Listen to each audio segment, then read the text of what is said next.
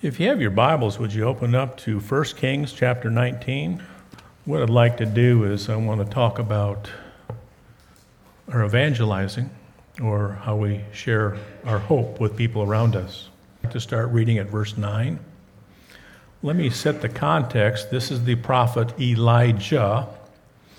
And Elijah just had a very trying experience where he took on several prophets, hundreds of prophets of Baal, and they had a contest, and he won the contest. But after he won the contest, the king and the queen, Jezebel, hated him and they wanted to kill him, so he took off running. And when he took off running, he isolated himself and he's sitting in a cave.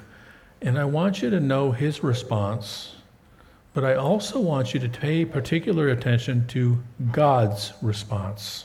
And he, that's Elijah, came hither unto a cave and lodged there. And behold, the word of the Lord said unto him, What doest thou here, Elijah? In other words, Elijah, why are you holed up in this cave? You got work to do. And he said, I have been very jealous for the Lord God of hosts, for the children of Israel have forsaken thy covenant, thrown, do- thrown down thine altars, and slain thy prophets with the sword, and I, even I only, am left, and they seek my life to take it away. So he was pretty convinced that, that was, it was all up to him, and if he didn't preserve himself, there would be no one else. Verse 11. And he said, This is God speaking, Go forth and stand upon the mount before the Lord. And behold, the Lord passed by, and a great and strong wind rent the mountains, and brake in pieces the rocks before the Lord. But the Lord was not in the wind. And after the wind, an earthquake, but the Lord was not in the earthquake and after the earthquake, a fire, but the Lord was not in the fire. Can you imagine that? Elijah, get yourself out of this cave, go stand on top of the mountain and watch. And there was an earthquake, and God said, Nope, that's not what I want you to pay attention to. There's a wind. No, that's not what I want you to pay attention to. There was a fire, a big force. But no, I don't want you to pay attention to that. And after the fire, a still small voice. Isn't that interesting? How did God get Elijah's attention? And it was a still small voice. Think about it. How would God get your attention? How would you get someone else's attention whom you love very much? Sometimes a still small voice is the best approach. I never saw anyone converted by shouting. I never saw anyone converted by an argument. I've never seen anyone converted by um, exceptional oratory skills, just a simple, small voice. And Elijah wrapped his face in his mantle and went out and stood in the entering of the cave. And behold, there came a voice unto him, and he said, What doest thou here, Elijah? Does that sound familiar? Yeah, that's what we just saw in verse 9. And notice Elijah's response I have been very jealous for the Lord of hosts, because the children of Israel have forsaken thy covenant, thrown down thy altars, and slain thy prophets with the sword, and I, even I only, am left, and they seek my life to take it away. Does that sound familiar? Does that, that, that doesn't sound like one of those little dolls you got in the 60s where you pulled the ripcord and the same words came out? You know, that's probably us more times than we care to admit. We've got this story conjured up in our mind the way truth is, and that's what comes flying out. Just pull the ripcord and let it fly. What do you think God's going to do right now? Verse 15. The Lord said, Go return to Damascus, and when thou comest to Hazael to be king over Syria, and Jehu the son of Nimshi shalt thou anoint to be king over Israel, and Elisha the son of Shaphat of Abim Oholah shalt thou anoint him to be prophet in thy room. And it shall come to pass that him that escapeth the sword of Hazael shall Jehu slay, and him that escapeth the sword of Jehu Elisha shall slay. Yet I have left me seven thousand men in Israel. So, what was Elijah's problem? Elijah's problem was he felt all alone. And you know what God did after the still small voice? He started taking care of his needs. He gave him some friends. He says, Here, go anoint a king over Syria. Go anoint a king over Israel. Go anoint a new priest. And by the way, here's 7,000 extra besides. He gave him what he needed. So, how do we share hope? He took care of Elijah's needs. He gave him the still small voice and he took care of Elijah's needs. One of the things that got me changing gears was um, during the week, actually, my daughter in law, Claire, um, texted me and, and she passed along some very good news. This is Veterans Week coming up, and as you, I've shared the story, I've got an Uncle Lincoln that was killed in Korea.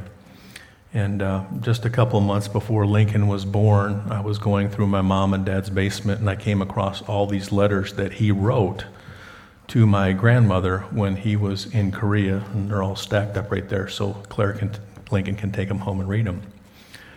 But those were one of those still small voice experiences in my life. And I don't know if you would read those letters, it would have the same impact on you. But when I read those letters, I was about 34 years old. I was doing very well in my career. I was married. I had my second son was on the way very, very shortly. And all of a sudden, I'm reading these letters. Oh, and I'd been converted, and I've been a member of a church for about six years and been reading and, and, and advancing in my quote unquote spirituality. And all of a sudden, I read all these letters from a 22 year old boy who was less spiritualized or religionized than I was. And he showed more fruits of the Spirit than I, and I was embarrassed. And those letters was that still small voice that absolutely shook my word world. When I came out, I was red eyed, and my late wife, Melanie, said, What's wrong? Five days later, she said, You're different. I mean, it had that kind of impact on me.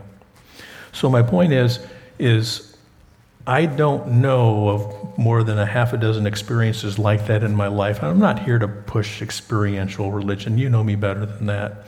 But that's something that really shook my world. So, what I would like to do is, I would like to encourage you the way that you share the gospel and the way that affects people is probably a little bit different than we when we go into automatic pilot.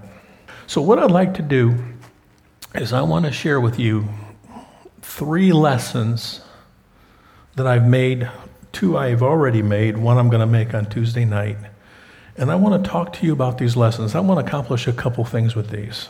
I still represent this church and I'm still accountable to the church and I want you to know what I'm up to. So that's one thing I want to do. But the other thing is is I want you to take a look at how I'm trying to employ this and, and successfully, unsuccessfully, I just want to show you what my intent is. So what I'd like to do is I'm going to switch gears and I'm going to show you a couple of the presentations that were made this week. And I'm going to go back to Tuesday. So let's go with that one. These are all sermons you've heard, but I've adapted them. So if you think about it, go back to Tuesday morning at about 8:15. I had 15 minutes to talk to, I don't know, 100, 150 students. And as I was speaking to them, this was the message I delivered. As I spoke to them, I was thinking not of my fellow teachers. I was not thinking of my people back home. I was not thinking of people on the outside. I was thinking of high school students that went to a Christian school whose parents did not like the public education and were paying a significant amount of money to put them in a Christian atmosphere. That's who I was talking to. You know, it makes a difference that you consider your audience when you share. This is the lesson, and, and you've seen some of this before, but I've tried to tailor it to my audience. And you think, Brother Dolph, give us scripture. When Jesus talked to a fisherman, he talked about fish. When he talked to a farmer, he talked about plants. When he talked to a rancher, he talked about animals. When he talked to a banker, he talked about money. There's your scripture. I want you to notice in this message, there's some doctrine here that they've probably never heard or thought about, even though they're going to a Christian school and a lot of them go to church on Sunday. So I'm not blasting them. I'm not the earthquake. I'm not the fire. I'm not the wind. I'm trying to be that still small voice and plant a seed of truth and let them work on it. Because I can't change them. That's a God thing. You know those letters of my Uncle Lincoln that I read? I pretty much guarantee you if I read them 10 years early, they wouldn't have the impact, or if I read them 10 years later, they wouldn't have the impact. At that moment, at that time, that just plowed me under. Okay. Well, I got to tell you the rest of that story. Last summer, when I went home in Michigan for a family reunion, my mother gave me three medals that my uncle Lincoln had earned while he was in Korea. He was given a Purple Heart, he was given a Silver Star, which I didn't realize how big of a deal a Silver Star was. Brother Andrew just gave me the thumbs up. And he was given a, the equivalent of a Silver Star from the country of Korea. Okay? And when you get a silver star, it's usually by a pretty big write up by your officer that says what happened. So I've got the silver star, and I wanted to know the story behind it. So I started making my phone calls. And unfortunately, what happened was is it was kept in some kind of building in St. Louis, and in 1972, the building burned down. So I don't have it. But there's the equivalent of the Korean silver star and Claire, my daughter in law, went to college with someone from Korea who, when they get done with their graduate degree or their graduation degree, they have to go back and serve in the Army for a couple years. It's just what they do. So he's over there, and she contacted him and she says, Hey, can you do some research on the Silver Star by Lincoln Painter in 1952, 1953? So he turned loose on it, and she showed me the text. And she says, She showed me the text, and he says, I'm on it. And he said, By the way, thank you for his service. Because when he and his friends came over, he says, I got to grow up free. Isn't that cool? But let's go back to the high school kids. And I'm talking to them, and I want them to know who they are. I'm talking about people that are toted to church, people that are going to a Christian school. They even have a Bible class, and I want to know who they are. I want them to know I'm talking about them, I'm talking about myself, I'm talking about their parents, I'm talking about their teachers. I want them to know that. And the Bible says that God created man in his own image, male and female, he created them, and he created them very good. And you'll think, that's us. Well, that used to be us. I want to tell them who they are now. So, of the tree of knowledge of good and evil, he said, Thou shalt not eat. But guess what Adam did? He ate. He ate. And when he ate, what was very good, I'll become very bad. Man was created in God's image. God is the three part being. Man is the three part being body, soul, and spirit. And when Adam fell, he became corrupt. All three parts became corrupt. And guess what happened? That passed on to all his genetics. So he had some kids, and you know what? He had a God shaped hole, and he passed on that God shaped hole to his children and their children and all y'all. All, we all got this. Everybody. We got a God shaped hole. Why? Because it's in the genes. Didn't you know? That's why Jesus had to bypass that nonsense. Because he had to be the perfect offering. That's why God passed the genetics. But every one of us are tainted. We have a God shaped hole. And I'm not just talking about the people out there, I'm talking about the people in here. I'm talking about your children. I'm talking about your parents. You love them dearly. They're good people, but you know what? They got a God shaped hole because it's in the genes. And you think, wow. But, but I got born again. That fixed it all. No, you're a three part being that may have done some restoration in the spiritual part, but you still have this body. All you have to do is look in the mirror and see yourself getting older. See, this is great stuff. And what's not turning gray is turning loose, right? And these get cranked up in prescription strength every couple of years. I'm falling apart. Don't say amen too hard. Y'all, I'm talking to high school students. They've never thought like that before. You know what? That is a full meal in and of itself.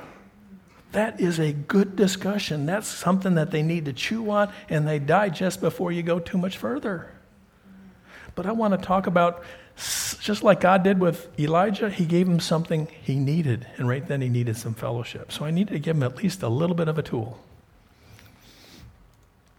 So King Solomon tried to fill his God shaped hole with many things. And if you have your Bibles, would you just turn to Ecclesiastes chapter 2 for a second? Ecclesiastes chapter 2 is a chapter that describes all the junk Solomon tried to stuff in his God shaped hole. Let me start reading at verse 3. Oh, by the way, Josiah, are you there? I'm not going to have you read it. What's the first word of verse 3? I.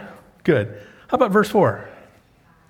Five, six, seven, eight. Guess what? He mixed it up in nine. So I. and then 10. Then I. 12. And I. You know, usually when you're talking that way, things don't turn off too well. And you read this thing and you see all the things Solomon tried to jam in his God shaped hole. And he put in, tried to put in wine and knowledge and wealth and palaces and gardens and pools and accomplishments and servants and animals and singers and women and musicians and lands. And after he tried to stick all those things in a God shaped hole, guess what? He was miserable.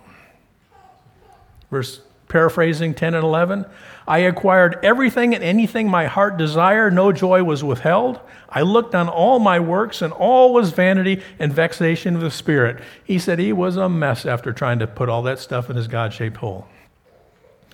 Well, that's just a Bible story, and that happened 3,000 years ago, and that would never happen today. Wrong. Solomon wasn't the only person that tried to put stuff in his God shaped hole. Ted Turner. Everybody know who Ted Turner is? He's a billionaire. He's a modern day billionaire who tried to put his God shaped hole with really, really expensive stuff. Now, I might try to put sports in my God shaped hole, so I'll go buy a new set of golf clubs. You know what he did? He bought the Atlanta Braves. And just to boot, he bought the Atlanta Hawks too. Let's look at Ted Turner. He's the one that founded CNN. And then after he founded, he sold it for billions of dollars and he had power and he had influence. He had acclaim. He was on the cover of all these magazines. And he had starlets and movie stars and divas hanging on his arm. Every pretty woman, he had the pretty women. He had palaces. He had 10,000 square foot mansions up in Montana. He had them on the beach. He had penthouses. He had everything you could ever want. And he tried sticking these things in his God shaped hole. He had expensive toys, private jets and yachts and, and polo, a stable of polo ponies. And there's his sports. And neither did lands or animals. So what happened was is when he turned 60, he was most miserable. So then he said, I know, I'm going to start giving it away. How many think charity filled his God shaped hole? No, there's only one thing that fills a God shaped hole that's God. Here we go. King Solomon and Ted Turner are not the only ones who try to fill their God shaped hole with stuff. You and I do it all the time. You know what the only difference is?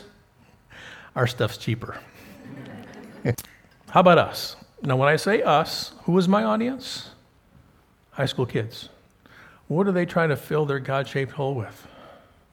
Maybe a trophy? Right? Win a championship. What else? I know a diploma. A diploma will fit a God shaped hole, right? Money? Do you think it really will? But they think it will. So let's think about who we're talking to. So, work, promotion, and degrees. Nope, I've never found anyone that had letters after the name They said, ah, I've arrived and I'm happy and stay happy you can always find something that'll make you unhappy. How about family? Family. Some people think, oh, I'll get married and they'll fill the God shaped hole. Listen, a spouse can never fill a God shaped hole. If you get married thinking that spouse will fill your God shaped hole, you're setting up your spouse for a huge disappointment. Deborah cannot fill my God shaped hole, nor can I fill her God shaped hole. Can't do it. Only one thing can fill a God shaped. Some people think, okay, a baby can fill my God shaped hole. Babies don't fill a God shaped hole. Somewhere around two years old, they got the cookie crumbs on their face. I didn't eat the cookie. They tell you that first heart lie, right there, just a dagger. Right? Sports and entertainment, whether it be the championships or your teams or handicap that's breaking 80 all the time, what, it just doesn't work. And then some people try to fill their God shaped hole with drugs and alcohol. A bottle does not fill your God shaped hole. You know what it really does? It just dulls your senses so you don't recognize it for a while, but it wears off, and pretty soon when you wake up, the God shaped hole is still missing, and there it is.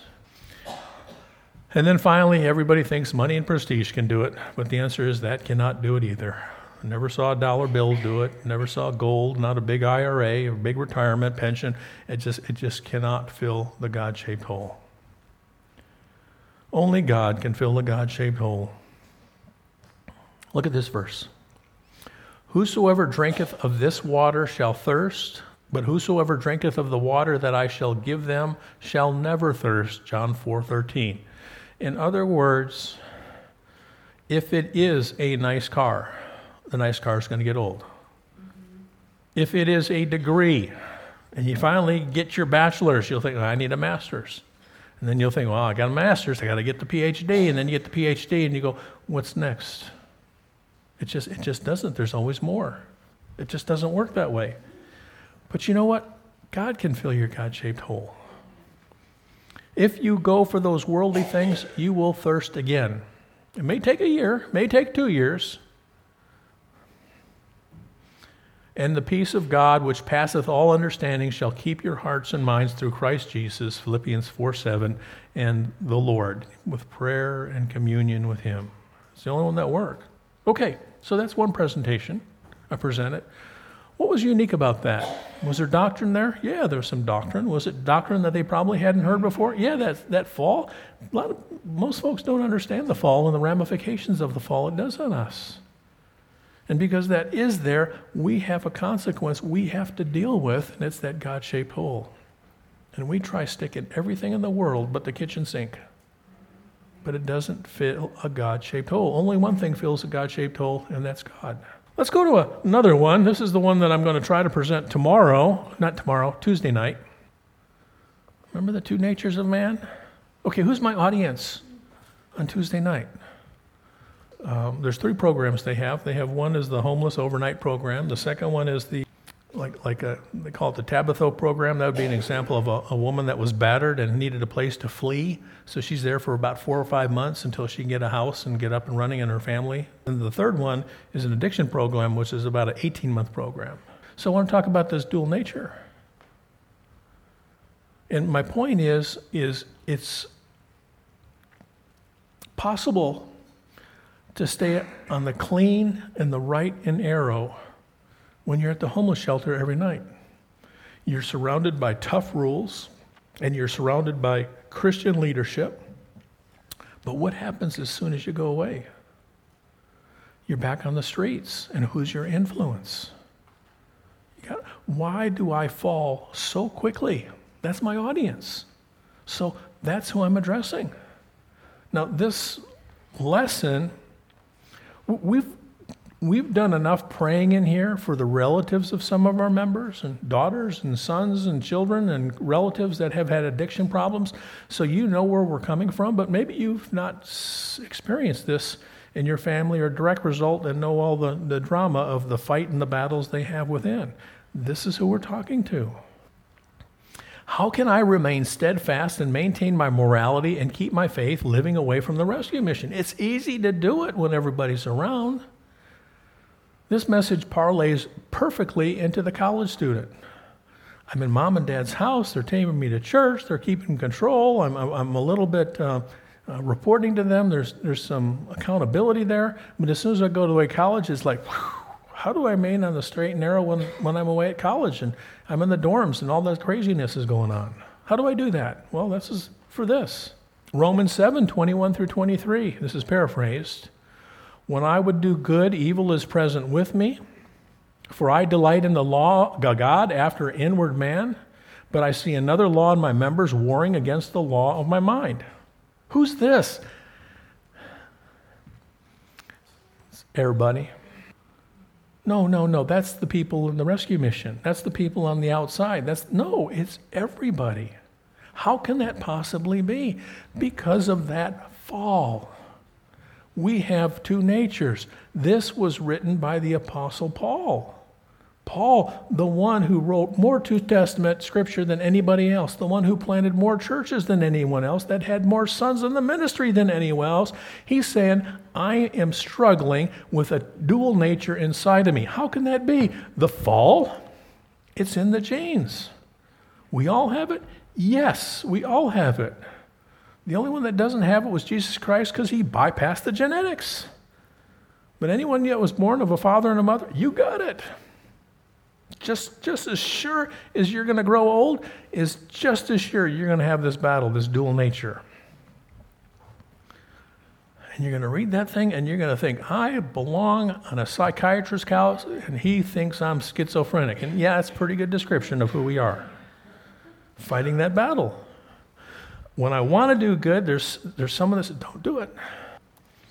And just in case you don't believe me, let me give you a second witness. Galatians 5 17. For the flesh lusteth against the spirit, and the spirit against the flesh. These are contrary to the one to, to the one to the other. So you cannot do the things you would do. That's exactly what Paul wrote in Romans 7. There is this fight going on with every child of God. Who's this written to? This is written to church members. It's not written to dead alien sinners or the pagans. It's written to members of this church at Galatia. So what does having two natures have to do with maintaining morality, keeping the faith, and remaining steadfast. Well, here's the illustrations. When I was talking up to the high school kids, what illustrations did I use? I used Solomon, kind of tough to relate to, Ted Turner. Okay, there's three metaphors that I'm going to use, and then I'll move on to the third one. First one is the clay pot. Scripture calls us a clay pot, and inside that clay pot is a spirit. Here is a passage. This is 2 Corinthians 4 6 and through 7. For God, who commanded the light to shine out of darkness, hath shined in our hearts to give the light of knowledge of the glory of God in the face of Jesus Christ. But we have this treasure in earthen vessels. In other words, he's saying this pot is made out of dirt. We're clay pots, and inside these clay pots, God has put his spirit. Two natures.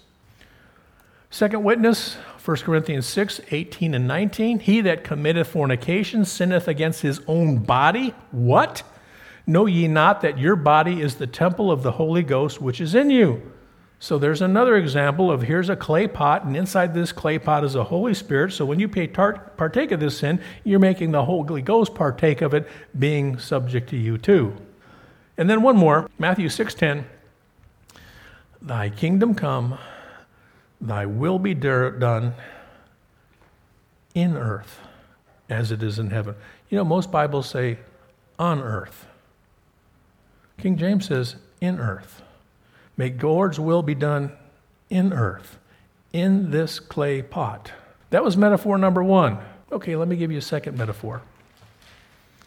Let's go back to Cartoon Saturday.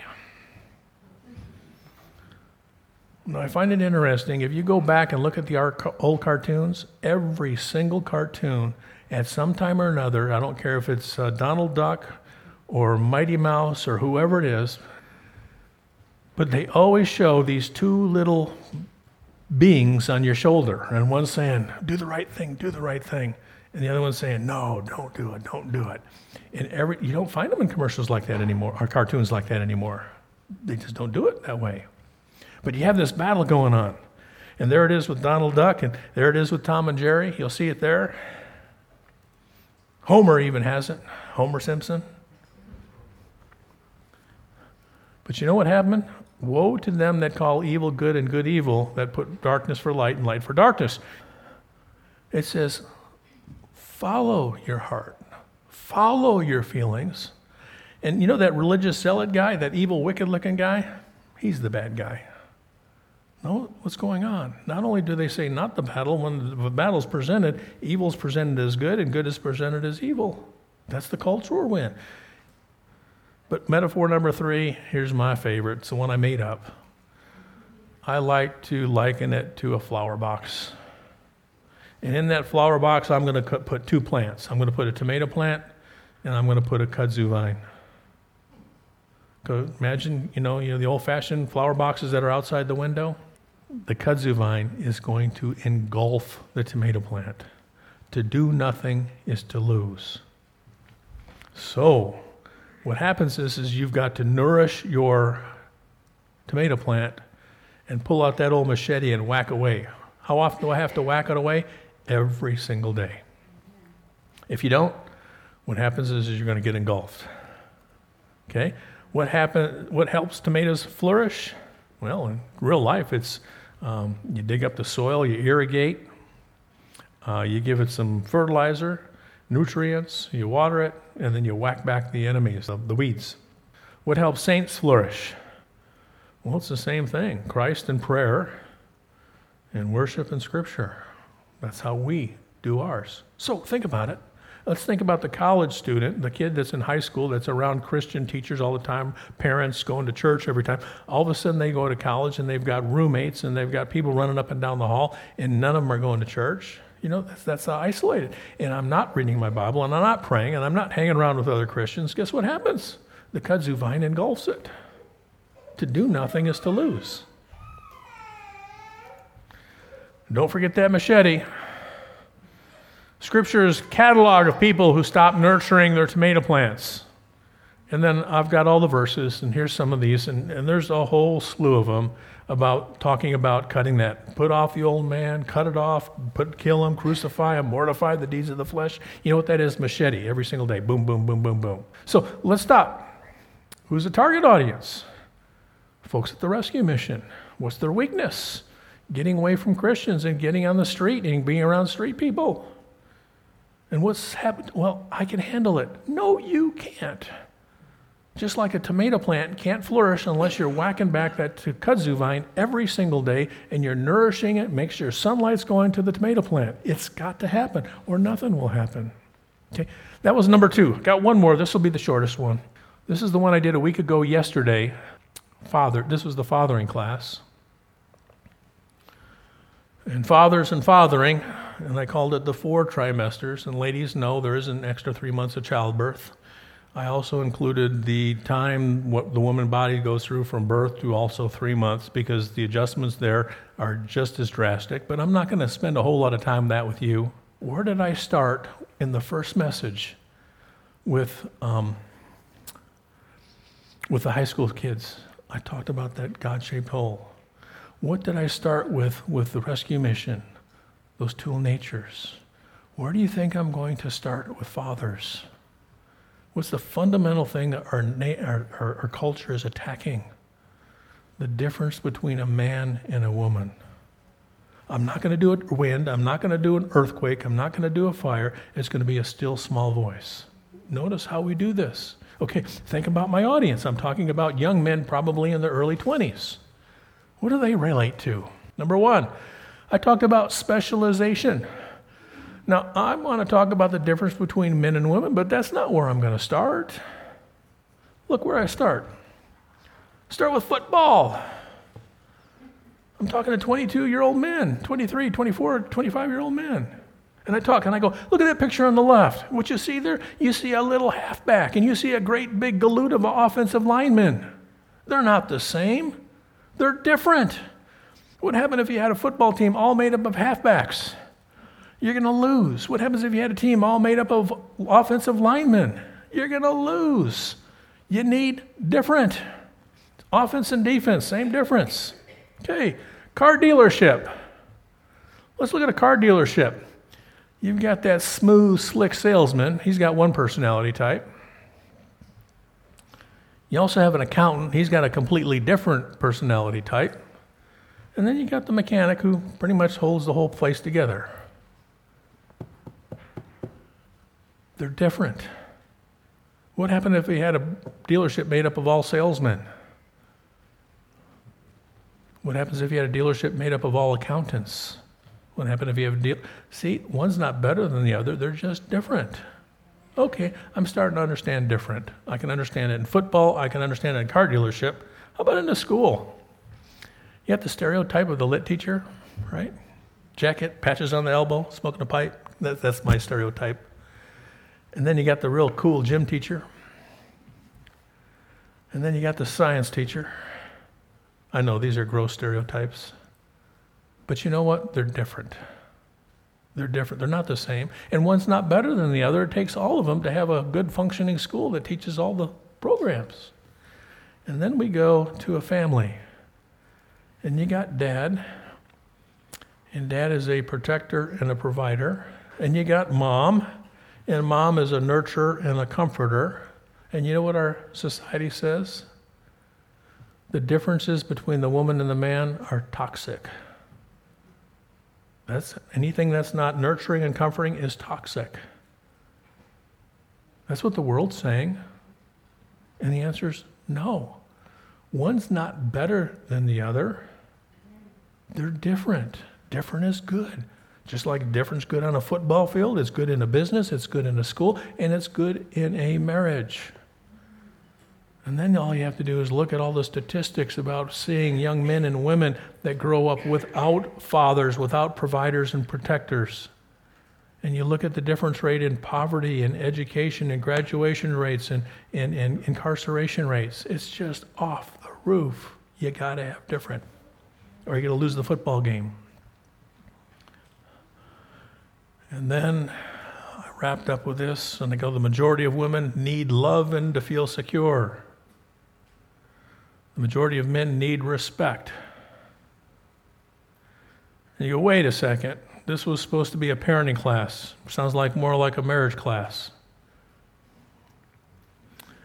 In utero, there's not a whole lot dad can do, but providing for and protecting mom is one thing he can do prior to birth. When he protects and provides for his wife, he's protecting and providing for his unborn child. And loving his wife, he's making her feel secure and he earns her respect. The best thing parents can do for their children is to have a strong marriage. And then I went into the physical differences between what happens in the first trimester, what she's going to experience, what to expect, and how you can support her. What happens in the second trimester, what's going to happen to her body, what you can be prepared for, and how you can support her. Third trimester, fourth trimester, it was all that kind of stuff. Let's go back to Elijah and he had this rote message, and he says, I'm it. Everything depends on me. And God spoke to him in a still small voice. And then what did he do? He gave him what he needed. In high school, you talk to them in a still small voice, and then you give them what they need. You give them the tools that they need when you're talking about that God shaped hole. When you're talking about the two natures, you got to give them it to them in a still small voice. You teach it to them in a way they can understand it. Then you give them the tools that can help address it. Recognizing the problem is half the, pro- half the, the success. And then you're talking to fathers in the society we're living in, and you got to realize that this position is a very important position. And once they embrace that, they realize doing that and supporting a pregnant wife, you think, I'm just doing nothing but a nursemaid. Well, for 12, week, 12 months, you are being a nursemaid. Own it. Yeah, but I don't understand what she's going through. And you won't understand what she's going through. Recognize it and deal with it. One of the things that, how many people are on this planet? About 8 billion right now? Every one of them were born the exact same way. This is nothing new. Own it. Take responsibility for it. I share this. I know I went, this is a different kind of a message, but I want you to know the kind of things that I'm trying to do as I represent this church. I also want you to start thinking about the way you share the hope that's within you. Look at the way God dealt with Elijah. But, but if Elijah kept saying the same old things, I know.